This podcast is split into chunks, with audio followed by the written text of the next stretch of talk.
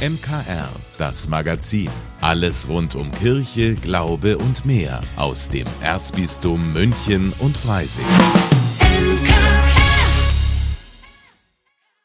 Heute mit Ivo Makota. Am kommenden Dienstag ist Maria Himmelfahrt. Feiertag in den meisten Regionen des Freistaats.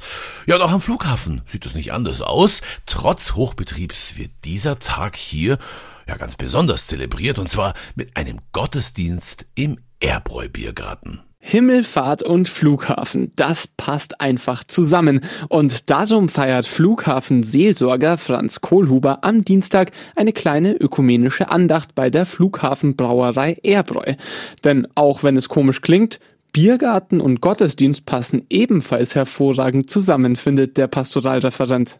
Die Menschen, die im Biergarten sitzen, sind meistens schon sehr entspannt. Die kommen von einem Urlaub zurück oder fliegen weg zum Urlaub und wir merken schon, es ist so Offenheit da dann auch, sich auf das einzulassen, hey, da gibt es noch was anderes in dieser Welt.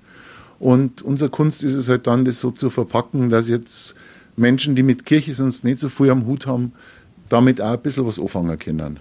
Die Himmelfahrtsandacht ist nicht der erste Gottesdienst, der beim Erbräu gefeiert wird.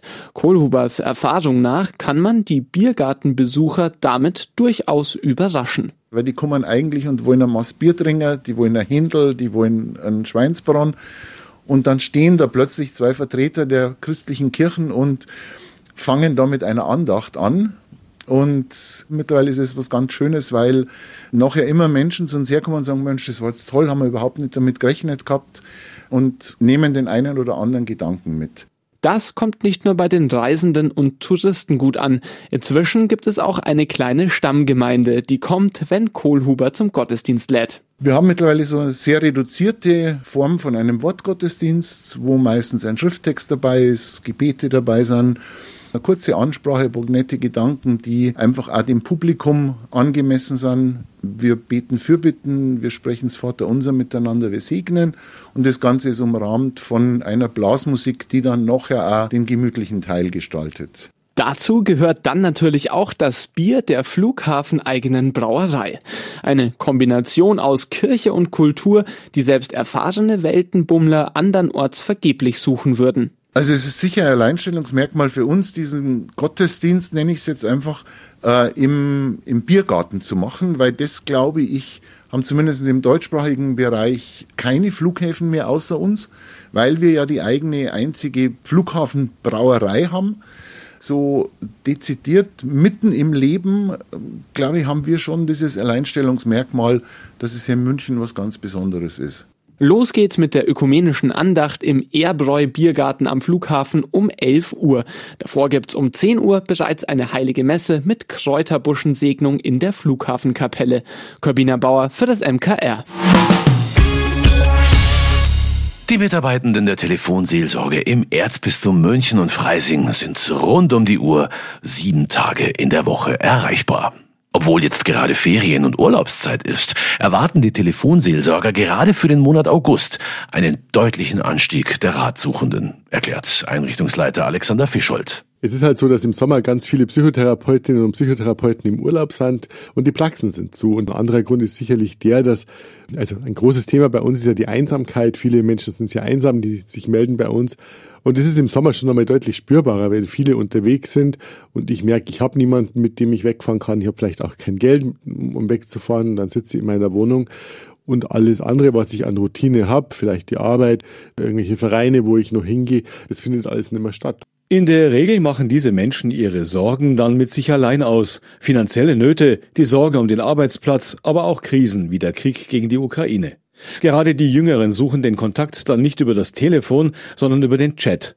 Oft kommen dann auch Themen wie Suizidgedanken zur Sprache, hat Alexander Fischholt festgestellt, wenn auch jetzt im Sommer nicht mehr als sonst. Wir merken schon, dass jetzt in den letzten Monaten ja auch die Debatte, die im Bundestag geführt wurde, in der Politik geführt wurde, wo es um Sterbehilfe geht oder assistierten Suizid, viele Menschen nochmal zum Nachdenken gebracht hat. Und, und bei uns rufen schon auch viele Menschen an, die sagen, ja, wie ist denn das jetzt eigentlich? Gibt es jetzt da schon was? Ähm, ich würde mich gern irgendwo melden beim Verein, der mir da hilft und so weiter. Also das ist momentan spürbar so als neues Thema ja in dem ganzen Kontext der Suizidalität weil Menschen auch auf die Idee kommen, wenn es einen assistierten Suizid gäbe, dann könnte das was sein, wo ich drüber nachdenken würde. Ebenfalls ein Thema, das einen hohen Stellenwert bei den Anrufern einnimmt, der Skandal um den Missbrauch in der Kirche. Wir werden ja schon konnotiert, auch als, als katholische oder als kirchliche Einrichtung. Und es gibt Menschen, die, wenn wieder was in den Schlagzeilen war, die bei uns anrufen, einfach auch schimpfen über die Kirche. Der andere Teil ist, dass natürlich Menschen sich auch melden, die aufgrund von Berichterstattungen getriggert werden mit ihren eigenen Missbrauchserfahrungen, die gar nicht unbedingt im Bereich der Kirche ja stattgefunden haben. Die können im Sportverein, in der Schule, in der Familie, überall stattgefunden haben. Aber also durch die mediale Berichterstattung wird es natürlich Thema und die suchen dann einfach das Gespräch, sich da zu entlasten. Insgesamt 36.000 Personen haben sich im vergangenen Jahr den Dienststellen München, Bad Reichenhall und Mühldorf am Inn mit ihren Sorgen gemeldet. Meist hatte die Telefonseelsorge nicht sofort eine Lösung für die Probleme der Menschen parat. Aber das ist auch nicht der Punkt, sagt Leiter Alexander Fischold. Ich glaube, das, was wir anbieten können, ist, dass wir den Menschen dagegenüber bieten. Ja? Also das, was man bei uns kriegt, und ich glaube, das ist ziemlich unbezahlbar und unvergleichbar ist, dass man bei uns anruft und dann sofort mit einem Berater, mit einer Beraterin, Seelsorger, Seelsorgerin im Gespräch ist und jetzt das Gefühl kriegt, da bin ich richtig. Um diesen rund um die Uhr Service bieten zu können, braucht die Telefonseelsorge die Unterstützung von vielen Ehrenamtlichen und auch immer wieder Nachwuchs. Wir haben jetzt an den drei Stellen, in München, Bad Reichenhall und in Mühldorf, so um die 130, 140 Ehrenamtliche. Und gleichzeitig der Bedarf ist riesig groß. Das heißt, also wir suchen immer wieder ehrenamtliche Männer und Frauen, die Lust haben auf so einen Dienst. Das ist schon durchaus ein herausfordernder Dienst, den man dann auf sich nimmt, aber auch ein ganz spannender, glaube ich. Und gerade jetzt in den Bereichen äh, Mühldorf und Bad Reichenhall, da ist es schon schwieriger, natürlich Ehrenamtliche zu finden. Klar, im Großraum München wohnen zweieinhalb Millionen Menschen oder mehr. Im Landkreis Berchtesgadener Land, glaube ich, wohnen um die 100.000 Menschen. Äh, da sind es einfach weniger, die so in Frage kommen. Ein Jahr lang werden die Kandidaten dann in Theorie und Praxis intensiv geschult, um diesen anspruchsvollen Dienst für Rat und Hilfesuchende zuverlässig leisten zu können. Wie die Witte für das MKR. Mehr Wissenswertes zur ehrenamtlichen Arbeit bei der Telefonseelsorge und Kontaktinfos gibt es auf der Homepage des Erzbistums München und Freising. Ja, jetzt in der Ferienzeit kann man endlich auch mal zu Hause so richtig entspannen. Doch nicht für jeden sind die eigenen vier Wände ein Wohlfühlort. Viele leben nämlich leider dort in ständiger Angst. Angst vor dem eigenen Partner. Die Zahl der Fälle häuslicher Gewalt ist in Bayern im vergangenen Jahr um 10,5 Prozentpunkte gestiegen. Eine, wie ich finde, ziemlich erschreckend hohe Zahl. Bei meiner Kollegin Lydia Jäger geht es im Podcast Total Sozial genau um dieses Thema. Genau, ich habe mit einer Frau gesprochen, die wirklich Schreckliches durchlebt hat. Wir nennen sie Maria, weil sie natürlich nicht erkannt werden möchte. Und deshalb spielen wir auch keine Töne von ihr ein, damit man ihre Stimme nicht hört. Aber ich gebe es jetzt einfach weiter, was sie mir anvertraut hat. Jahrelang hat sie Gewalt durch ihren Mann erfahren. Los ging's mit psychischer Gewalt. Er hat sie kontrolliert, ihr Kontakte verboten, sie eingeschüchtert, kleingeredet. Und irgendwann ist er dann auch handgreiflich geworden. Und was Maria da beschrieben hat, ist leider ein ganz klassisches Vorgehen, denn die Gewalt fängt eigentlich immer schon mit diesen psychischen Schikanen an und schleicht sich so ein, bevor es dann auch wirklich zu körperlichen Angriffen kommt. Das berichten ganz viele Frauen. Und wie hat Maria dann reagiert? Es war ein langer Weg, aber schließlich hat sie irgendwann gemerkt, ich muss weg. Und zwar nicht nur sie, sondern auch ihre Kinder, denn ohne die wäre sie nie gegangen. Und da hat Maria dann was gesagt, was wirklich jede Mutter nachvollziehen kann nämlich dass sie nie Angst um sich selbst hatte, sondern immer nur um ihre Kinder. Und irgendwann hat sie dann so gedacht, ja, aber was ist, wenn er mich so schwer verletzt, dass ich nicht mehr da bin? Was passiert dann mit meinen Kindern? Also da hatte ich dann schon echt einen dicken Kloß im Hals, weil das so ein schlimmes Gefühl sein muss. Das hat ihr aber dann den Mut gegeben, etwas zu ändern. Genau, sie hat Hilfe gesucht und gefunden hat sie die beim SKF, dem Sozialdienst katholischer Frauen. Der betreibt zwei Frauenhäuser und kümmert sich auch darum, wie es nach dem Frauenhaus weitergeht. Mit dem Fachdienst Second Stage vermittelt der SKF eigenen Wohnraum für die Frauen. Denn das ist vor allem hier in München ein Riesenproblem, dass es einfach zu wenig bezahlbare Wohnungen gibt. Und wie genau diese Hilfen aussehen und was der SKF alles für Frauen in Notlagen tut, darum geht's nach der Sommerpause in Total Sozial als Podcast und hier im MKR. Ja, vielen Dank, liebe Lydia. Also da lohnt sich reinhören auf jeden Fall. Ein sehr wichtiges Thema und offensichtlich ist es auch dringend notwendig, diese Hilfen alle bekannter zu machen. Ja, so langsam machen sich wieder viele auf den Weg, um Kräuter und Blumen zu sammeln für den traditionellen Kräuterbuschen, der an Maria Himmelfahrt in den Pfarrkirchen gesegnet wird. Aber woher kommt dieser Brauch eigentlich?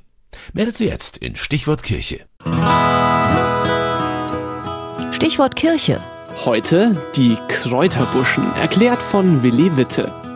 In vielen Pfarrkirchen riecht es an Maria Himmelfahrt ganz besonders aromatisch und viele bunte Buschen, also Sträuße, liegen auf den Kirchenbänken. Die Kräuterbuschen werden seit Jahrhunderten zur Segnung mit in den Gottesdienst genommen. Sie sollen über Heilkräfte verfügen, besonders wenn man einen Tee daraus kocht. Kranken Vieh wurden die Kräuter ins Futter gemischt. Ins Kopfkissen eingenäht, sollen sie sogar für eine gute Ehe sorgen können.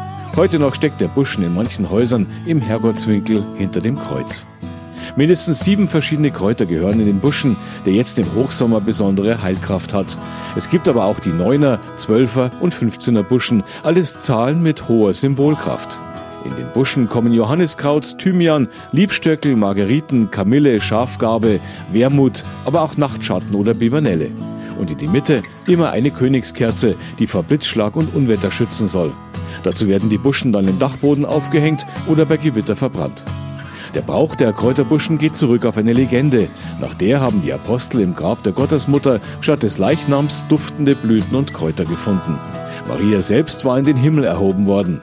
Daran wird am Feiertag Maria Himmelfahrt erinnert, auch wenn die Aufnahme Mariens in den Himmel in der Bibel an keiner Stelle beschrieben wird. Die ersten Belege für dieses Fest reichen bis ins vierte Jahrhundert zurück. Stichwort Kirche im Münchner Kirchenradio. Von A wie Ambo bis Z wie Ziborium.